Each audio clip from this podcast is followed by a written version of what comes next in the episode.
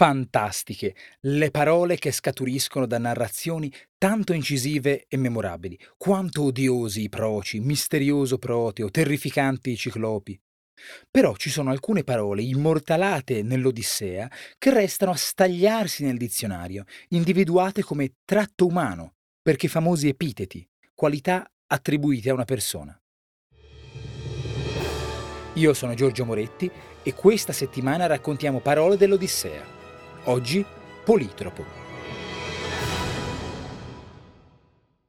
Questo aggettivo deve la sua immensa fortuna alla sua ascendenza letteraria. Si tratta dell'epiteto che Omero attribuisce a Ulisse subito.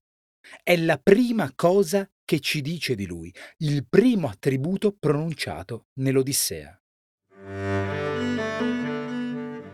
Andra moienne pemusa, polytropon os mala polla. Ippolito Pindemonte famosamente lo traduce come Musa, quell'uomo di multiforme ingegno dimmi, che molto errò. Ma possiamo tenerci il politropo anche senza stravolgerlo. Significa di ingegno versatile e lo fa attraverso un'immagine fulminante. Propriamente è chi o ciò che si volge da molte parti. Il greco polytropos è composto di poly, poli, forma compositiva di polus, molto, e tropos, dal tema di trepo, volgere. La curiosità e la mobilità della mente, l'inclinazione al viaggio e al nuovo, l'attitudine ad applicare l'ingegno in situazioni e in maniere inusitate, sono così sintetizzate in un dardeggiare dovunque, in una ricerca inesausta. Insomma, nel primo verso uomo politropo che molto errò, c'è tutto Ulisse.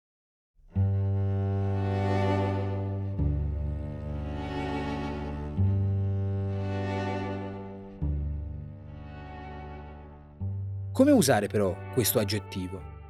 Non è un aggettivo leggero e per una batteria serratissima di ragioni. Innanzitutto, se vogliamo partire dalla prosa, è un termine elitario, poco accessibile, che nella maggior parte dei casi suscita il pensiero poliché? Politropo? Ma non era vietato pescarli, politropi tipo datteri di mare? Politropo io, ma la tua mamma politropa. In secundis ha un pedigree aulico, per cui, anche se inteso correttamente, può far fare una figura puzzona. Politropo, esagerato, come Ulisse, che paragone. E questo anche perché la qualità che descrive è estrema, di sommo valore. Ci sarebbe da dire mitica. Se però non fosse vero che intorno a noi ci sono persone politrope in cui riconosciamo questo tratto.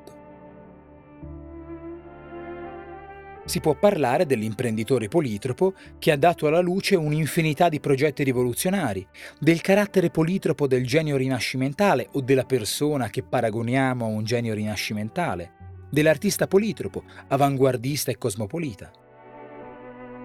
Sembra febbrile il politropo, agitato. La sua inquietudine è una fame di esperienza, di mondo, che riflette un'intelligenza radicale.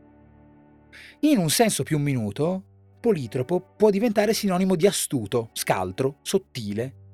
Dopotutto anche di Odissea si parla spesso in maniera abbastanza andante, così come viene, e le qualità di Ulisse sono ritenute leggendarie non meno che ambigue. Ricordiamoci che il buon Dante lo mette fra i consiglieri fraudolenti ed è una matrice che resta.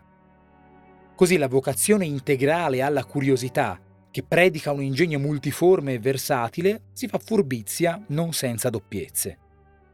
In questo caso, Politropo torna utile con una sfumatura ironica. Il truffatore Politropo si fregia degli inganni più ingegnosi. L'amministratore Politropo addomestica la criminalità locale. Ma ecco, è un modo di intendere il Politropo in minore ed è bene saperne conservare anche il tratto squillante e vasto che si volge da molte parti. Che parola. Ci sentiamo domani.